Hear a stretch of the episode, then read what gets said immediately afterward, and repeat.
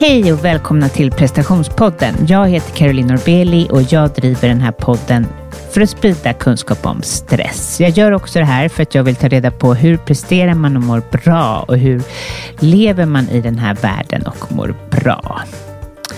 Um, ja, jag eh, äh, Gud, jag hade en så stressig dag igår. Jag har ju en man som fyller år den 19 december. Det är inget att rekommendera. Jag, jag, man har liksom inte den extra växeln. Men så fick jag för mig att laga moules marinier, men ingen hade sagt till mig hur mycket Alltså det, det kanske inte är så svårt om man inte gör mycket, men vi skulle göra ganska mycket. Det tog liksom aldrig slut med det här hackandet av schalottenlöken. Och, ja, jag var helt eh, utpumpad efter den. Men vi hade nog, eller han hade en härlig födelsedag. Men det, är det något som stressar mig är att han, han fyller så nära jul.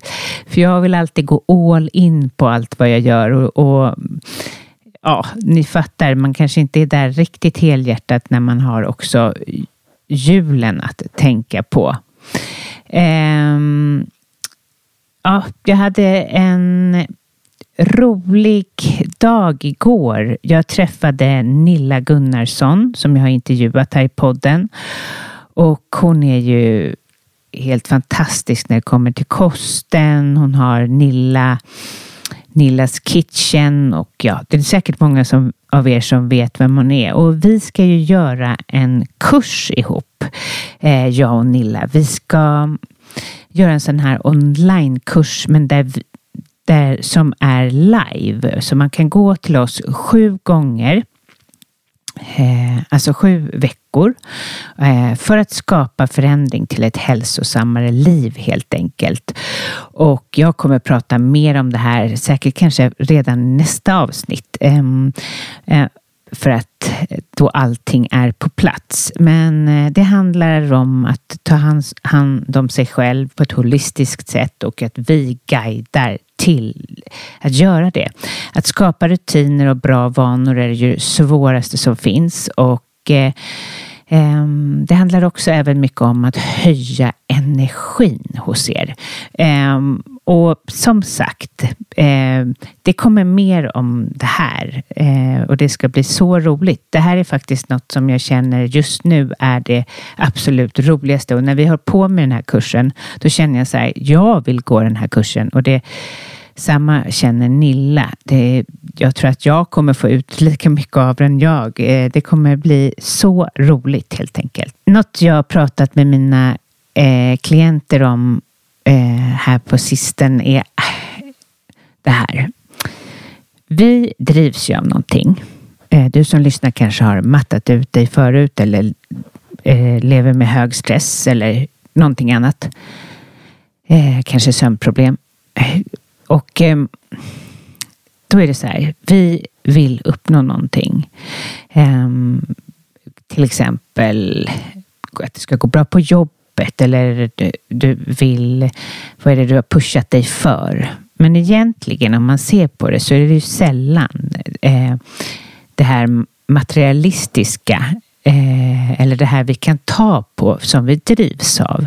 För de, alla som är framgångsrika kan nog skriva under på att de inte mår bättre för att de hamnat i den situationen att de kan köpa allting eller så, utan det är ju någonting annat. Vi drivs av en känsla.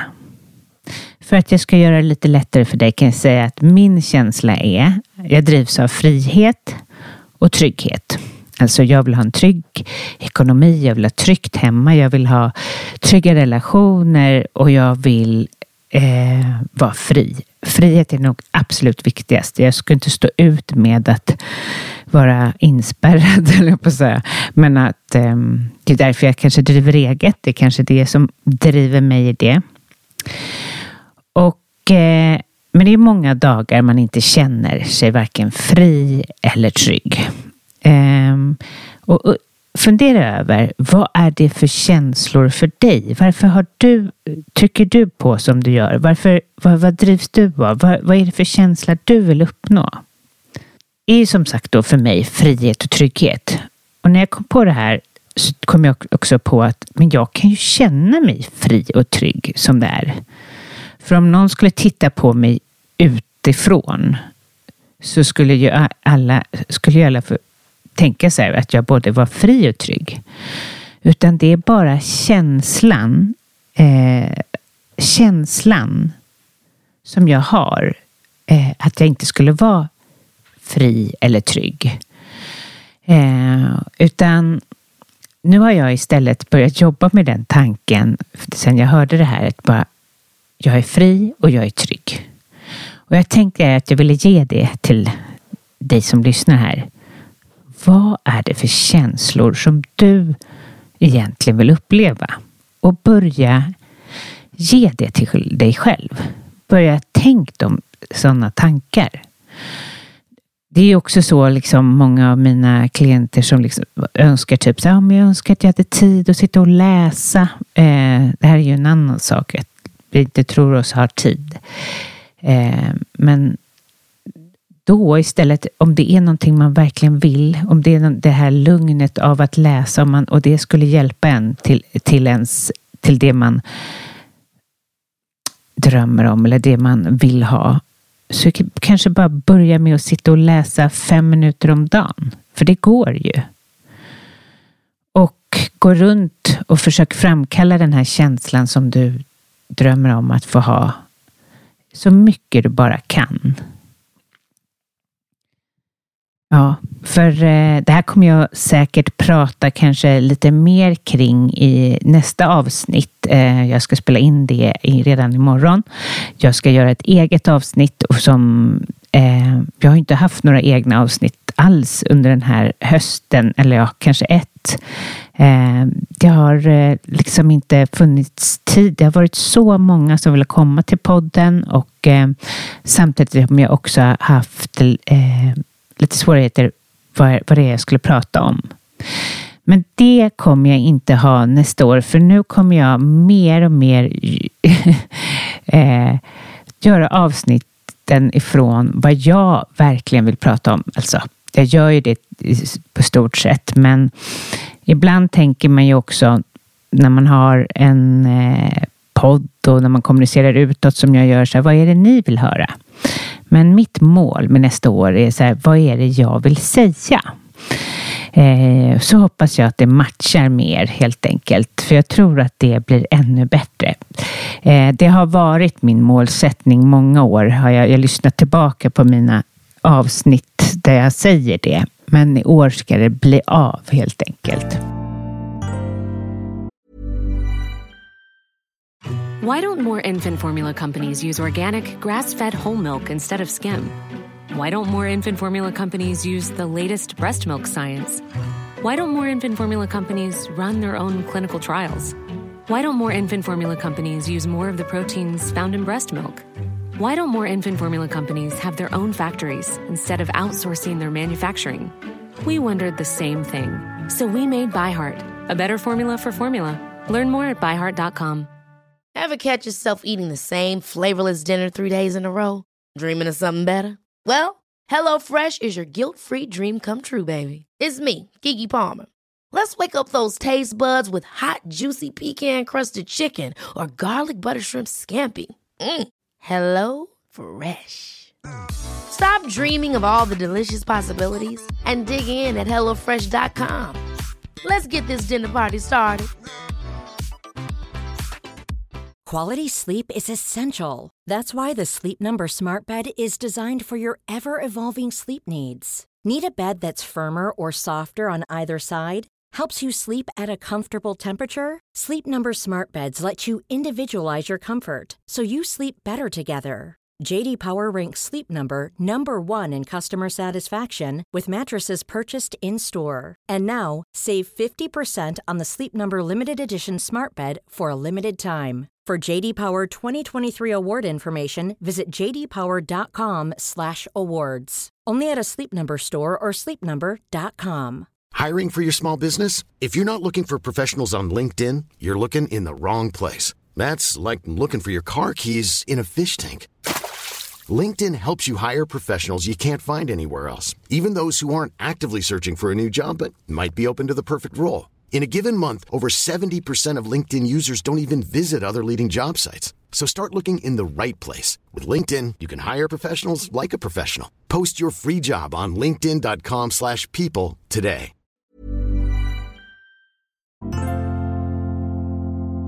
Är det så att eh, du vill skapa någon förändring nästa år, 2024? Du vill komma i kontakt med dig själv, komma närmare dig relationer, eh, ja, hitta tillbaka till dig själv, skapa skapa det du vill eller eh, minska stress och prestationskrav så är du jättevälkommen att höra av dig till mig på carolinorbeli.com och Eh, så träffas vi ehm, 30 minuter helt kostnadsfritt så får du ta reda på om jag är rätt coach för dig. Välkommen in på carolinorbeli.com. Retreatet är inte fullt än utan den, 20 till, den 22 till den 25 eh, i Deja, Mallorca så vandrar vi och yogar och mediterar och kommer ha det helt fantastiskt. Det är många som har, är intresserade men än så länge har jag inte återkopplat och eh, det, jag vet inte vilka det är som ska komma på retreatet helt enkelt än. Men är du intresserad är det bäst att du hör av dig eh, så hörs vi på, eh, alltså i januari om det här helt enkelt.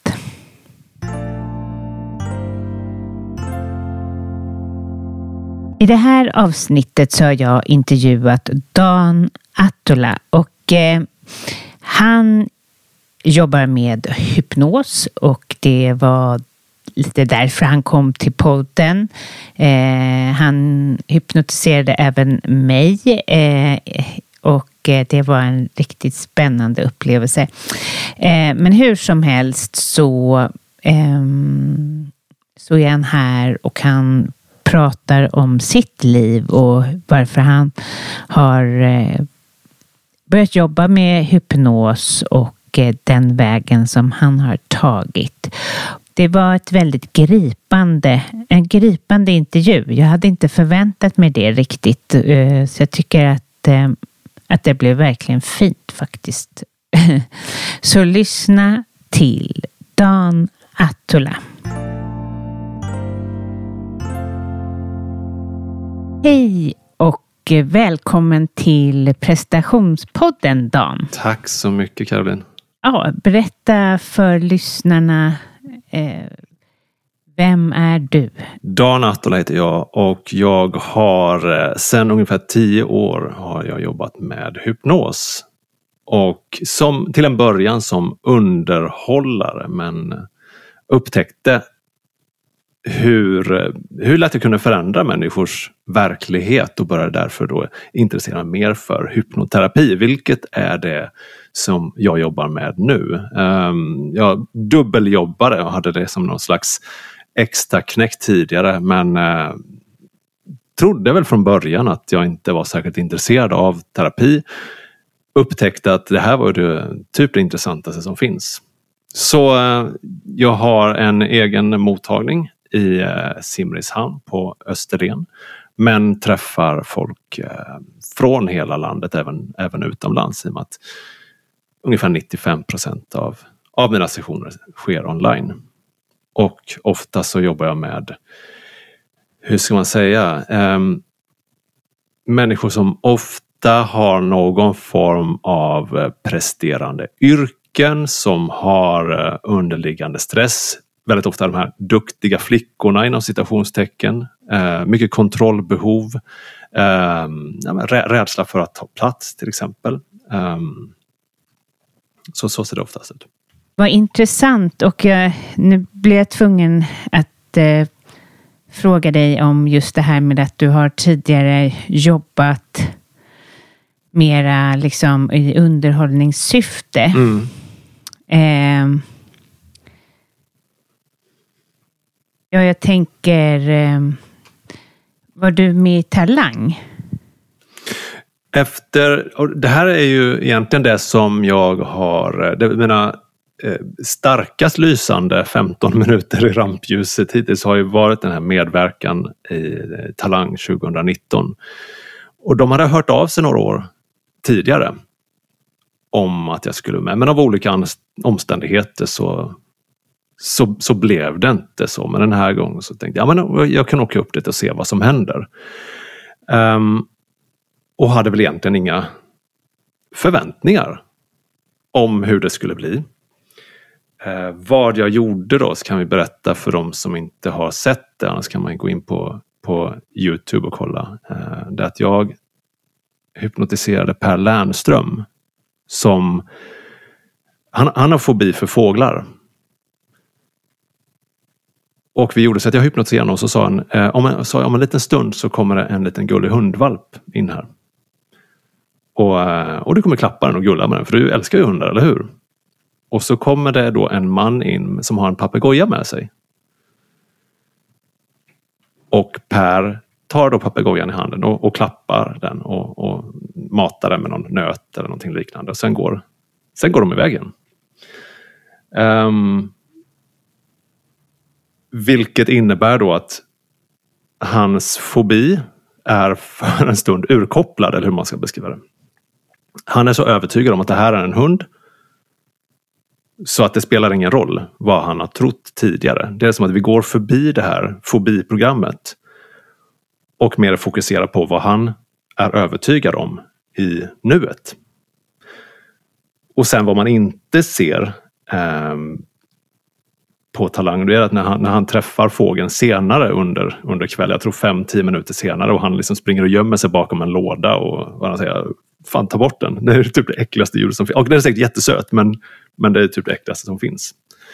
Så att det är ingen, det är ingen behandling det jag gör där för att bli av med fobin. Men för tillfället så gäller inte det gamla programmet. Och det är egentligen det som jag visar upp, är ju, eller demonstrerar, är ju hur man med tanken kan förändra det man upplever. Och som en, som en liten, ja men för att visa möjligheten för vad som händer när vi väljer att gå förbi det vi tidigare trodde att vi, att vi kände, till exempel. Hur går det till? Att man har en stark känsla för något och att det dämpas. Vad är det för process? Exakt vad som händer inne i hjärnan, det är ju det är svårt att säga. Eftersom jag inte är inne i Pers huvud och är ändå övertygad om att vi har våra eh, olika individuella upplevelser. Men jag tror att det är ungefär så här att för en stund så är det som att vi kopplar förbi det här logiska och medvetna tänkandet. Och vi går in i upplevelse tänkande som är mer då kopplat till det undermedvetna sinnet. Där vi har vår fantasi, våra känslor, vi har kreativiteten, barnasinnet, alla minnen finns där. Och när han för en stund tillåter sig att, att, att tro på det jag säger till honom, jag säger att ja, men du kommer se en hund, så spelar det ingen riktig roll vad, vad han tänker om det tidigare, hans gamla tolkningar av det. Och därmed så den nya över, tillfälliga övertygelsen om att det är en hund och hans upplevelse av hundar är ju att han tycker att de är jättefina. Han har ju en egen hund. Um, så, så, för en stund så förbikopplade vi det gamla programmet. Um, hade vi däremot varit uh, inriktade på att lösa det här problemet så hade vi gått annorlunda tillväga och det tar lite längre tid. Men det här är just en, en, en tillfällig effekt som vi, som vi skapar där.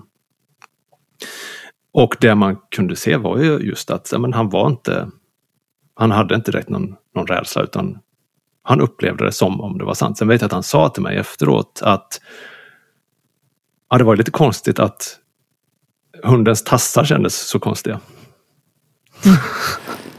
Men det är ju, ja. Alltså det som jag har gjort just när det kommer till underhållning är ju vitt skilt um, hypnoterapin.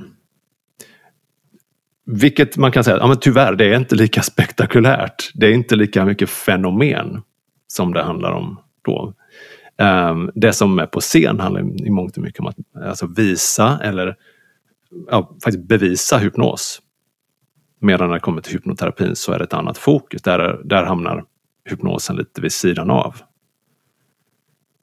så jag gör inte så mycket tester eller att det, det är inte så att man måste klara av någonting för att gå in i den här processen. För jag vet att när vi går in i de här eh, undermedvetna, pratar med det undermedvetna språk, oftast eh, eh, känslor, bilder, fantasier, minnen och så vidare, så, så går vi spontant in i ett hypnotiskt tillstånd. Så det är mycket lättare än vad många, än vad många tror att det är. Vilket kan ju vara till nytta för någon som känner att de har höga krav på sig själva eller behöver prestera eller kontrollbehov. Att det, det går inte att göra fel. Men berätta. Eh, det är nästan alltid så med människor som jobbar med människor att det, man har sin egen resa. Och vad tog dig till att börja jobba med människor? Jag var ju underhållare från början. Eller man ska säga så här, jag är inte eh, min utbildning egentligen. Jag är kulturadministratör eller kulturprojektledare. Så jag var underhållare, jag sysslade med, med wrestling tidigare. Eh, vad de flesta, de flesta känner till Hulk Hogan eh, och The Rock från eh, 80-90-talet, 00-talet. Underhållningsvåld i, i en ring helt enkelt. Där jag var eh, både tränare, jag var eh, producent, jag var mer eller mindre regissör, alltså den som låg bakom alltihopa och dessutom den som gick huvudmatchen. Jag var liksom stjärnan i Malmö där jag bodde då. Och när jag skadade mig och jag, jag kunde inte fortsätta för jag, eh, jag, tog sönder handen. Så var jag tvungen att, jag, eller jag ville göra någonting på scen fortfarande. För att det har varit väldigt viktigt hos mig. Och då så dök det upp att jobba med hypnos. Um, däremot så det, det, är lite underligt egentligen att jag valt sysselsättningar och yrken där jag står på scen eftersom jag också haft, haft scenskräck. Och att ha, ha, känt att det var så fruktansvärt jobbigt att stå på scen. Inte bara just att tvingas prestera utan att ta plats, att synas, rädslan för att misslyckas. Så jag har ju stått där bakom ridån. Men, men jätteångest i magen. Och liksom bankat på mig själv och tänkt Alltså jag måste ju vara dum i huvudet som gör det här gång på gång på gång. Jag tycker ju inte om det. Och sen så när jag går genom ridån eller draperiet så då försvinner det ju. För då går jag in i den här rollen som underhållaren till exempel. Men om vi, vi spolar fram där några år och jobbar med, eh, med hypnoterapi. Det man lägger märke till är ju dels att hur viktigt det är att kunna vara närvarande. Och att inte ta på sig någon annans energi. Att inte så att säga ta ansvar för att jag måste lösa det här problemet. Och att det har ju, det väcktes ju ett, ett större intresse hos mig som till början inte alls var intresserad av, eh, av terapi, av, eh, av säkert mycket av psykologi egentligen. Men det var som att någonting öppnades inom mig. Och, vi, eh, och det var här var under samma tid som jag träffade min fru, som jag, eh, vi bildade familj och eh, gjorde alla de där sakerna som också tar upp så oerhört mycket. Och det här, på något sätt det här eh, sökandet eller utforskandet. Det, det, man, man tänker ju att det kommer leda till eh, ja, men att det bara är en, en, en backe rakt uppåt. Men jag tror snarare att det handlar inte bara om love and light och att vara, tänka positivt så blir allting positivt. Utan det som jag har tvingats göra är ju att faktiskt gå till mina skuggsidor eller mina hinder som har legat där. Och i många fall också tvingats göra det. Inte bara att bli förälder, vilken den alltså enorma skiftet som sker i det där ansvaret.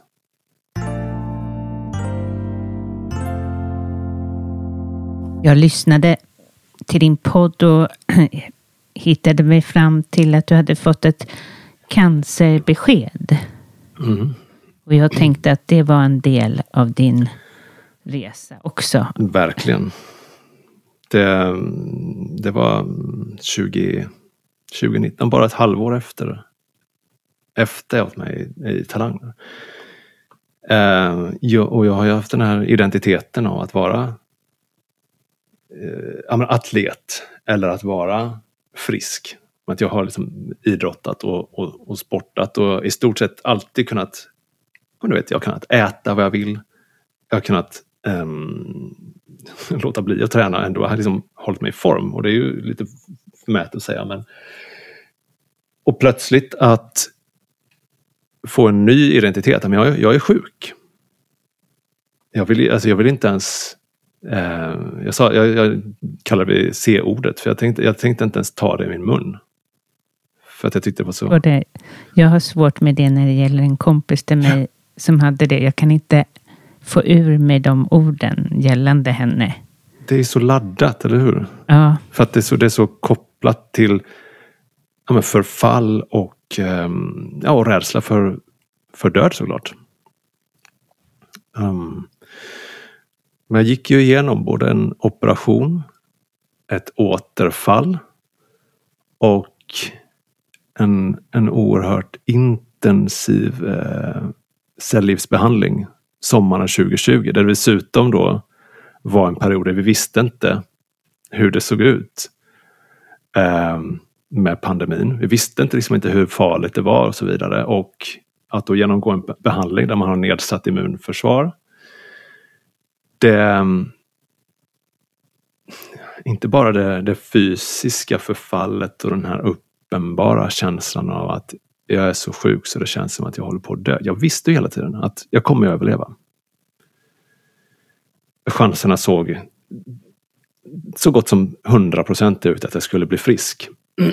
det var en, en stor hjälp för mig såklart. Att inte behöva vara rädd, men att känna som om man håller på att dö, en annan sak. Att vara så, att vara så trött jag var så trött så jag kunde ibland så orkade jag inte ens blunda. Så jag låg bara och stirrade upp i taket. Att jag tänkte att jag skulle få tid att, att meditera. Att söka in i mig själv. Att hitta någon, någon slags, kanske någon slags svar. Så här, varför, varför har jag kommit hit? Varför har jag fått den här upplevelsen? Varför har det bildats en cancer i mig? Men jag orkade inte. Jag kunde inte. Nej, ehm. vad sjukt det är när man väl behöver Gud, så att säga, så är han inte där. Alltså det har jag hört många fall mm. där väldigt troende människor eh, blir sjuka och liksom, ja, det tystnar. Min version, och det här, är, det här är ingenting som jag kom fram till då, utan det har ju kommit efteråt. Men att saken var att jag, jag försökte så att säga ta mig bort från mig själv, bort från den här kroppen som jag inte kunde... Eh, jag kunde inte riktigt acceptera att jag var så sjuk att ja, jag, jag blev utmattad av att sitta upp. Men vad det ledde till, det var ju att faktiskt tvingas vara i kroppen. Att vara, att det blir ju en, en oerhörd närvaro. Och vad är, det, vad är det man söker efter när man mediterar? Ja, men det är just närvaro. Men det är inte riktigt så som man tänker att det ska yttra sig, eller hur? Man tänker som det är någonting oerhört positivt, andligt. Men snarare att, att vara så i sin kropp, att inte kunna fly därifrån. Det, det, är min, jag tyckte det var en oerhört andlig upplevelse, men jag förstod det ju inte då. För att jag var för trött för att tänka på det. Men jag har insett efteråt att att jag blev väldigt jordad i mig själv. Att väldigt, vara väldigt närvarande i det fysiska och att ha haft ett intresse för det andliga. Och att på något sätt i mycket i, i visioner och tänkande varit i ett andligt plan.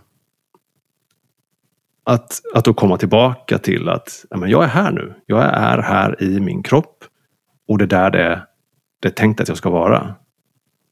Oavsett om man då tänker på att det, det finns ett liv efter eller innan detta. Så just nu så är det mer att jag ska vara här som, som människa, som, som kött och blod. Men det är ju inte, det är inte en upplevelse man kan planera. Eller, eller skapa, utan det måste man ju så att säga vara öppen för att det, det, det kommer till en på något vis. Men jag tror också att det, det hjälper mig i mitt arbete med klienter att till exempel är väldigt få saker som jag är rädd för. Att inte, jag är inte rädd för några känslor. I och med att det ofta dyker upp känslor. Det kan ju vara jättemycket sorg eller, eller ilska. Och att kunna tillåta att kunna ge plats för det. Tycker jag är en, en någonting som kan vara väldigt frigörande. Och att kunna hålla det utrymmet. Och det har ju ett, ett år tidigare så vi, vi, vi förlorade vår son vid födseln. Ytterligare en sån här... Ja, det är att, ju... För det finns ju, som förälder så är det ju, det är ju ens värsta mardröm. Ja. Och, och vara tvungen att, att, att fejsa det, att tvungen att eh, vara i det. Och att det, det, det är någonting där som man behöver acceptera det som är. Och återigen, man tänker att acceptans och närvaro, att det är någonting ljust och lyckligt. Men ibland så hämtas det från det mörkaste mörker. Det värsta du kan tänka dig.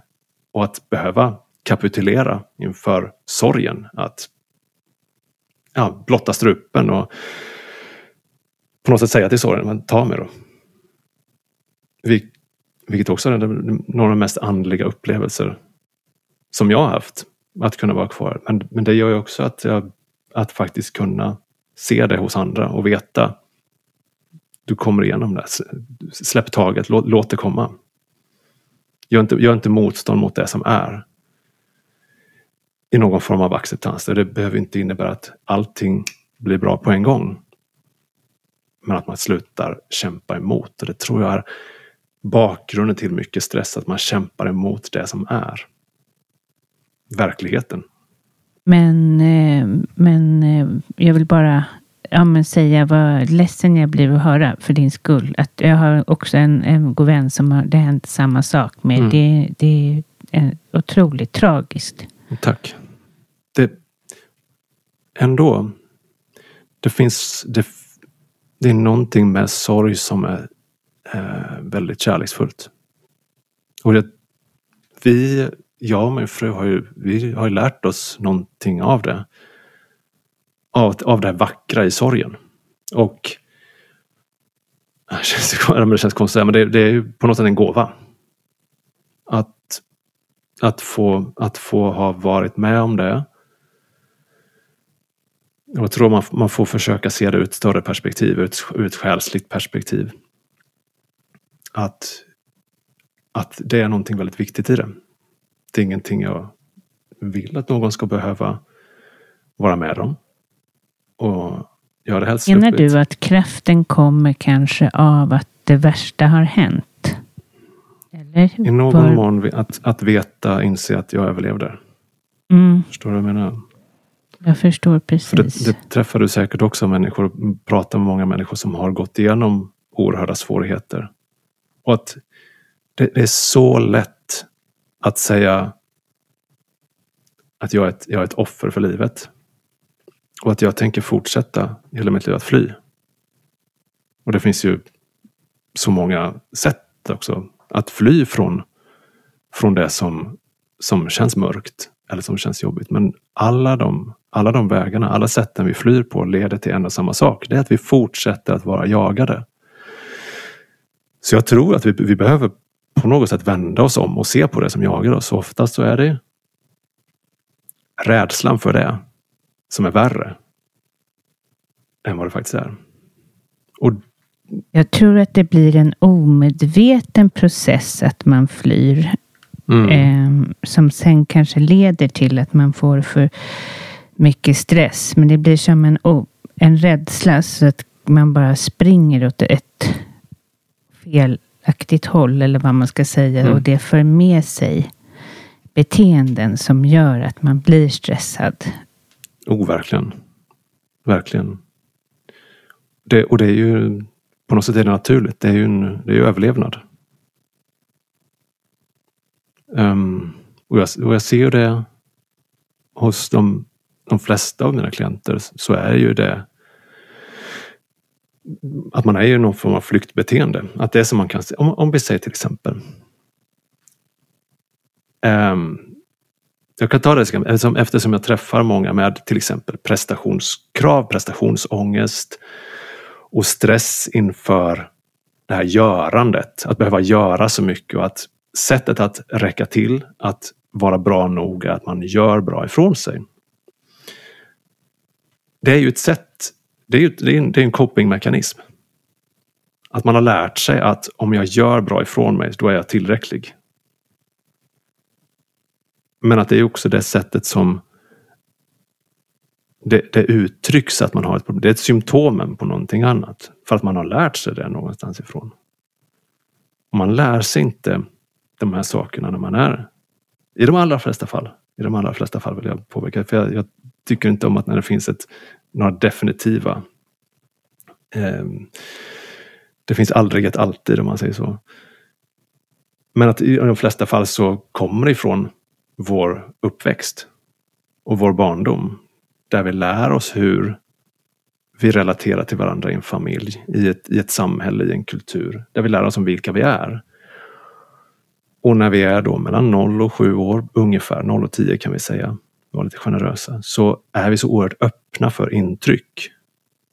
Och vi behöver vara det, för vi lär oss allt om, allting om, om vilka vi är.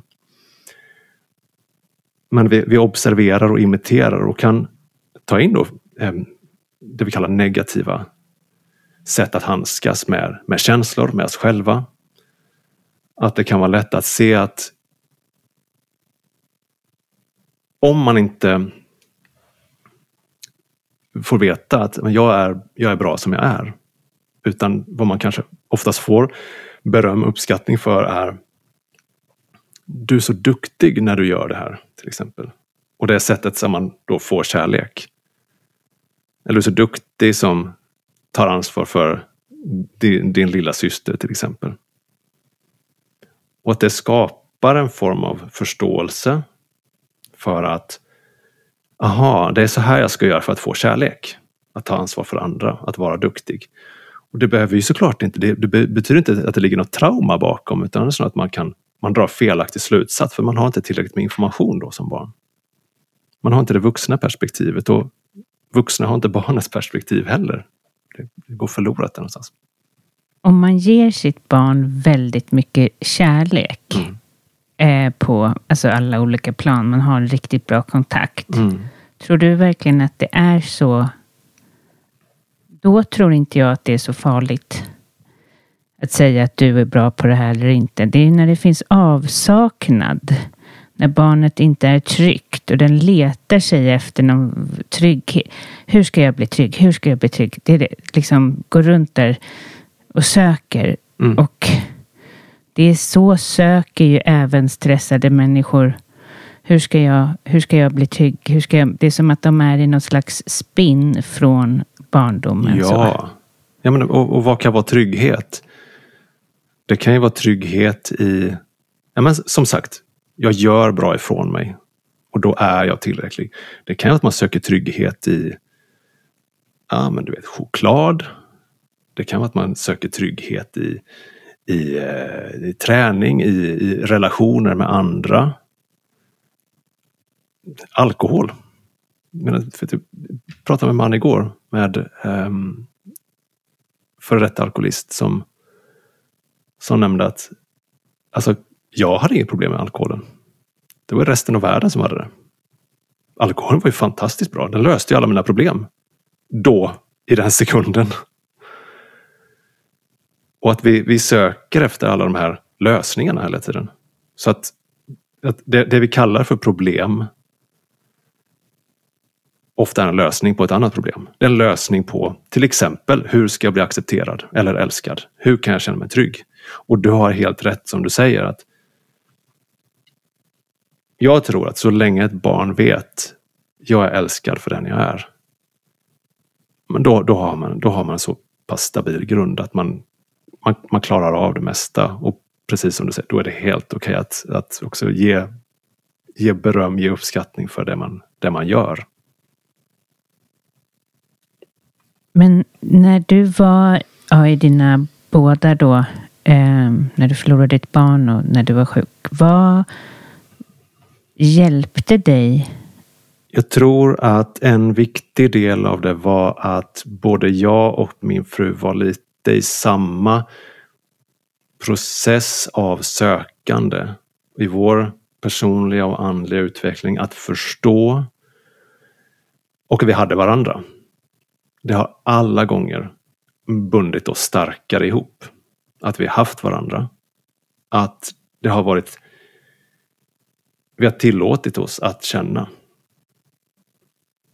Att vi kunde till och med känna att ja, det var bara tre veckor sedan men jag kan faktiskt känna mig glad. Och att det är okej okay att om fem minuter så är jag helt förkrossad.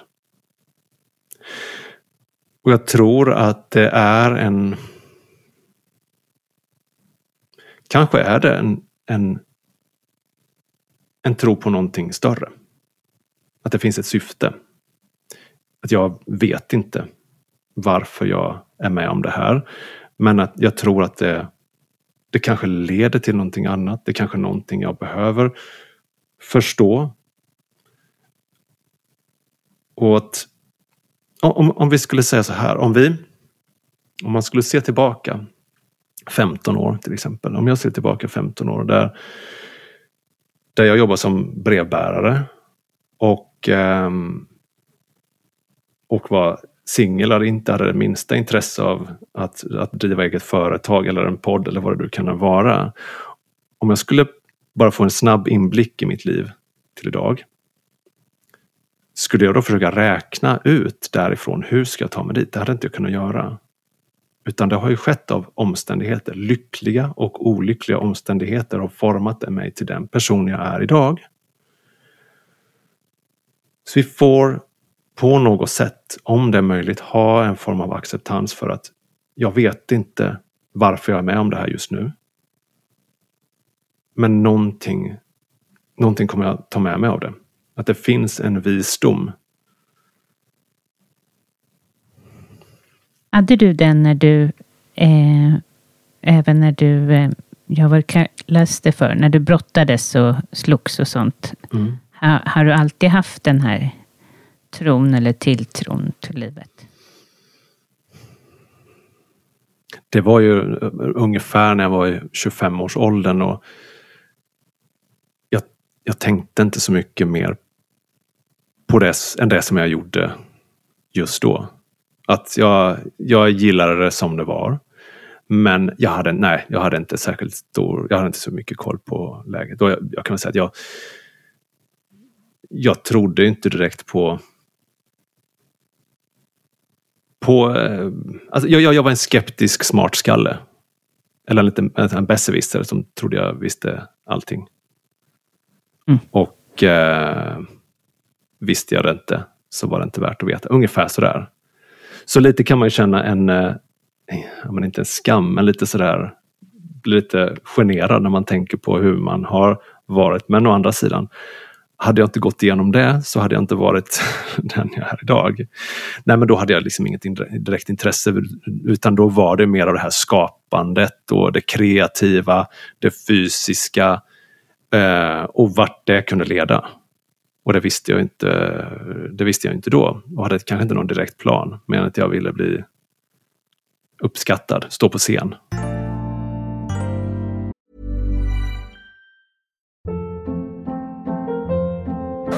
Hold up. What was that? Boring. No flavor. That was as bad as those leftovers you ate all week. Kiki Palmer here, and it's time to say hello to something fresh and guilt-free. Hello Fresh. Jazz up dinner with pecan-crusted chicken or garlic butter shrimp scampi. Now that's music to my mouth. Hello Fresh. Let's get this dinner party started. Discover all the delicious possibilities at hellofresh.com.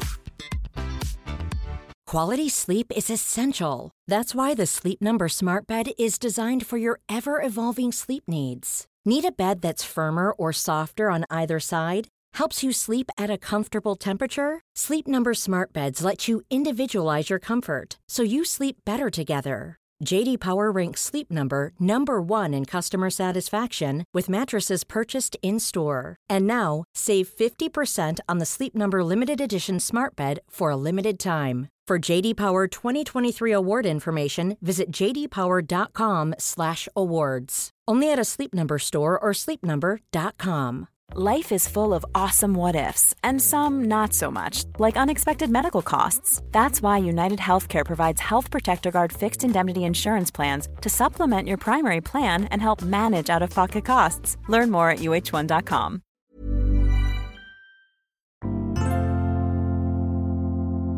Vad är din stress idag? Stressen idag ligger nog i och med att jag är på en ganska jag tycker att jag är på en ganska bra plats personligen med min familj. Eh, vi bor bra, vi, har, alltså vi bor här på Österlen och det är omgiven av fantastisk natur. Eh, jag vet vad jag ska göra. Jag har, ett, jag har ett starkt syfte. Så mycket av den stressen jag upplever idag är ju i det faktiskt praktiska, att känna att jag inte räcker till.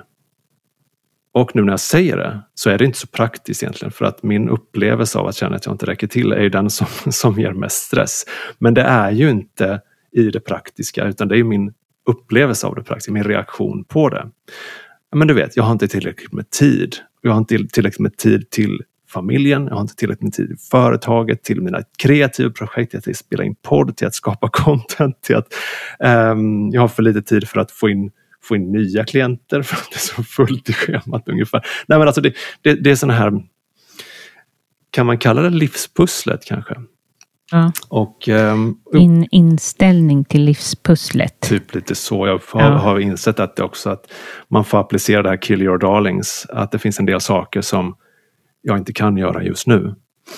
Jag hade gärna velat bli författare också. Jag, jag har skrivit en roman men eh, som blev o, eh, vad ska man säga, helt och hållet refuserad. Jag skulle vilja bli musiker eller spela teater. Men på något sätt får man inse de här begränsningarna, att jag kan inte göra allting samtidigt. Och, nej, men man får ha en tro på att det är så, antagligen så kommer jag kanske leva hundra år till. Så jag, jag har rätt mycket tid på mig att göra saker. Jag pratade med, innan det här samtalet, pratade med någon från, eh, från ett bolag om, om tjänstepension. Och vi pratade om att gå i pension vid 65. Dels så låter det helt absurt att man skulle göra det. Eh, men också, alltså jag hoppas ju att jag inte vill gå i pension. Men i våra yrken behöver man inte gå i pension. Nej men eller hur. Alltså dels, jag kan vara var någonstans som helst i, i världen. krävs ingen tung utrustning. Jag, det, jag, det tar ingen, eh, inte så mycket energi. Jag känner ju många gånger att jag har ju mer energi när jag kommer hem från jobbet än när jag går hit. Och det är ju energin av möten, precis som det här mötet också. Att, hur ska man säga? Men det blir en närhet med varandra.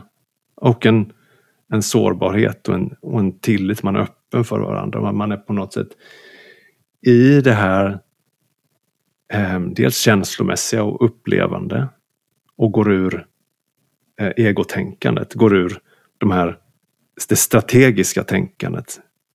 Det är det som är det bästa med att ha klienter. Ja, Man sätter sig själv åt sidan. ja, jag litar ju sig själv för flera timmar. Jag litar jättemycket på intuition. Att det dyker upp frågor, bilder. Eh, en, en slags, det finns någon form av vägledning och jag tror att det finns en koppling till klienten också. Om vi kan kalla det telepati. Jag har ingen aning och jag är inte särskilt intresserad av att bevisa det heller.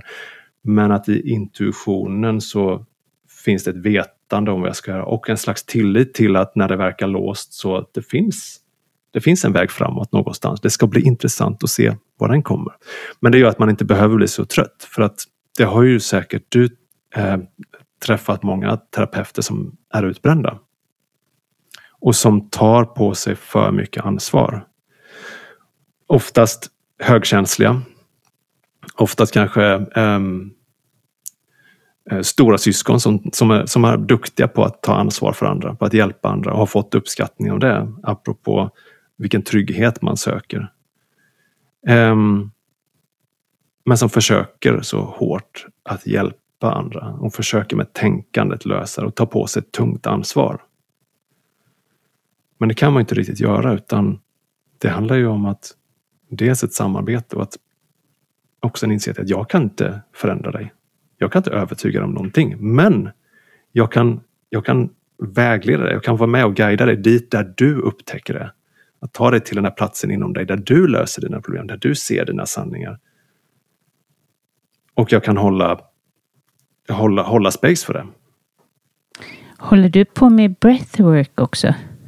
Jag, jag fuskar lite på, med breathwork vid, vid, sidan av. Men, för jag tycker att det är en, en, en fantastisk intressant eh, metod för mig som är lite rastlös för att kunna meditera. Mm. Och eh, jag ska ju eh, senare i vår så kommer jag tillsammans med eh, Mattias Forsblad som är breathwork coach att hålla ett retreat där vi kombinerar hypnos och breathwork. Som jag, jag blev lite förvånad över att jag, det verkar inte som någon annan har gjort det tidigare. För att det är ju mina två föredragna Eh, metoder när det kommer till transformation av känslor. Att, att just boosta vision, att läka sår, att, att omvandla energi. Så att kombinera de två blir någonting ja, det, blir, det kommer bli väldigt speciellt. Och att just få uppleva det under, under fem dagar. Så eh, om, jag hade, om jag hade valt någonting annat så hade jag antagligen inriktat mig på eh, breathwork för att jag, för att jag själv har fått sådana otroliga upplevelser. När det gäller hypnosen, vad, var fungerar hypnos på? Vad är det för typer mm. av issues? Man kan väl säga att det är ju de här mer, kan man kalla det känslomässiga problem eller mentala blockeringar. Lite de här sakerna som vi inte riktigt kan komma åt med att rent logiskt och rationellt göra annorlunda. Där, vi inte, där vårt beteende inte förändrar hur vi känner. Eh, och om man ska ta det som... Ehm, jag jobbar mest med eh, prestation, med eh, människor med kontrollbehov.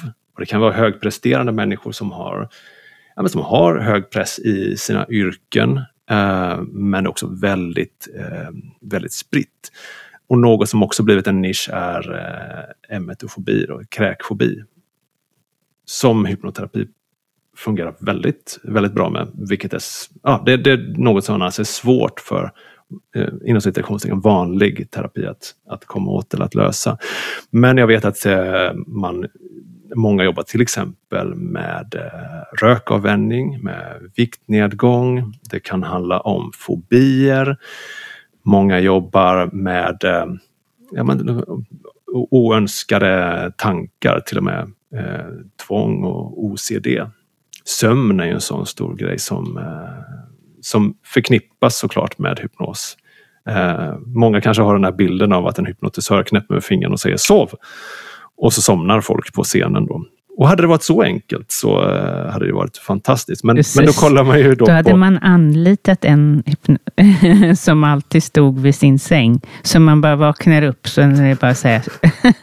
man kan ju bara klippa ut det här när jag säger sov och knäpp med fingrarna också. Så precis. lyssnar på det. Och så ja, precis. kanske skulle ta ja. vakna upp också som man, man ställer som alarm ja, klockan, klockan sju på morgonen. Nej, ja. att, eh, men, men det oftast handlar ofta om den bakomliggande stressen. Att det är helt och fullt naturligt att sova. Om mm. det inte är så att kroppen eller det undermedvetna tror att eh, nej, du överlever inte om du somnar eller någonting liknande. Att det är också ett skydd. Att du, du, kan, inte, du kan inte slappna av. Eh, så det finns ju många av de här, hur ska man säga, problemen är ju inte problemen. Utan problemen är ofta lösningarna på någonting annat. Mm. Du sover inte för att kunna avvärja det här hotet som finns någonstans. Eller ehm, ja, men till exempel man har ett ett kontrollbehov som kan då handla om de här vanorna som kan bli beteende, tvångsbeteenden till exempel. För att man litar inte på att man är, är trygg till exempel. Så man går, ju, man går ju bakom det som är symptomet och söker sig bakåt till var någonstans det började. Vad, vad är det som det undermedvetna tror att det som händer egentligen? Och det ingår ju som en del energiarbete. Det är ju eh, tidsresor, men att också just bryta de här vanorna för att se framåt. Och vad är det du vill egentligen? Och där brukar det oftast inte vara någonting man behöver lära, något nytt man behöver lära sig, att man behöver öva så mycket. Utan man kan ju oftast redan det. Det är bara att man, man vi tar flyttar undan det som hindrar. De gamla övertygelserna eller, eller tankarna eller känslorna som, som hindrar en. Men vad drömmer du om Just nu eller rent allmänt? allmänt? Mm. Ehm, jag märker hur mycket jag har varit i, i det jag gör just nu. Men om, om man ska se, just för mig själv så, så drömmer jag om att, att få lite sol. Eh, jag är väldigt temperaturkänslig och säsongskänslig. Så jag vill, jag, vill, jag vill komma till solen. Och det är också en, en alltså faktiskt en, ehm, en bieffekt av de cellgifterna. Jag tror att jag får såna här, eh, kalla fingrar. Att, eh, att jag, tål, jag tål inte kyla längre. Domnar de lite? Ja, men de blir liksom, det, det blir, de blir vita. Det, Ja, men det, sådana har jag har du? också. Ja, Så vi startar en. Facebookgrupp. ja precis. Eller kan vi få bidrag till att åka till värmen? Vet du vad Kalle? Jag har redan kollat upp det där och eh, de säger nej. Va? Gud vad dåligt. Ja, jag Ja. tycker också att det, det, det är skit. Nej, men alltså, för mig är det ju...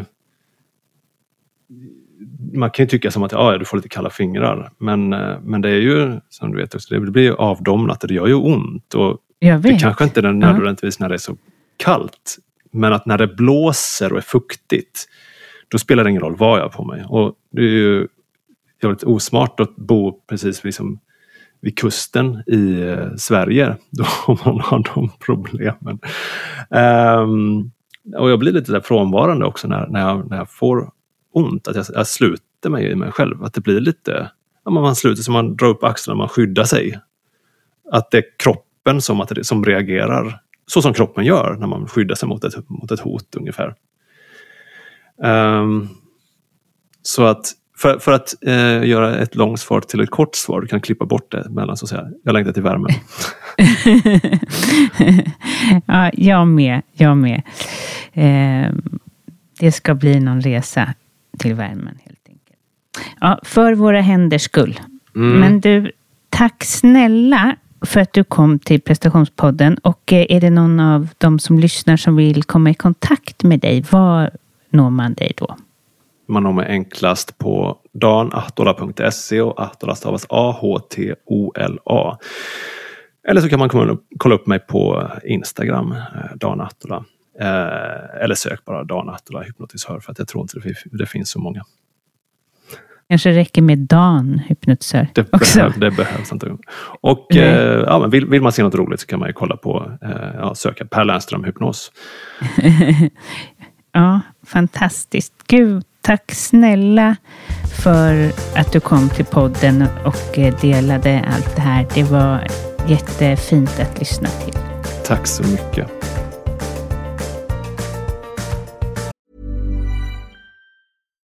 Why don't more infant formula companies use organic, grass fed whole milk instead of skim?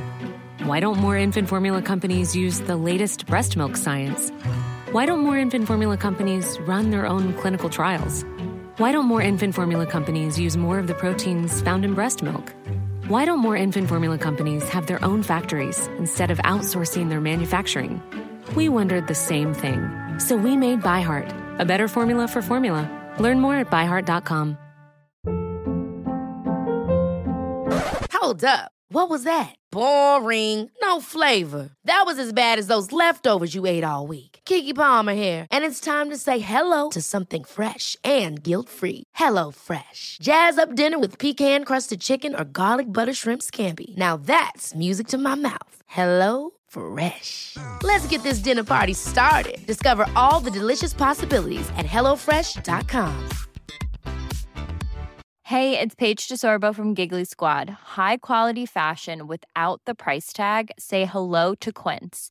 I'm snagging high-end essentials like cozy cashmere sweaters, sleek leather jackets, fine jewelry, and so much more. With Quince being 50 to 80% less than similar brands.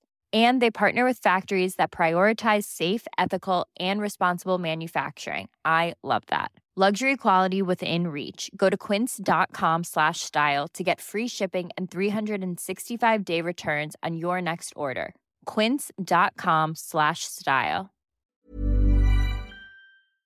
Tack snälla du som lyssnar. Eh, sprid gärna podden till vänner och till de som du tycker behöver höra det här avsnittet. Tack så mycket så hörs vi nästa vecka och då blir det ett eget avsnitt. Och för dig som är intresserad över hur man kan förändra 2024 så lyssna.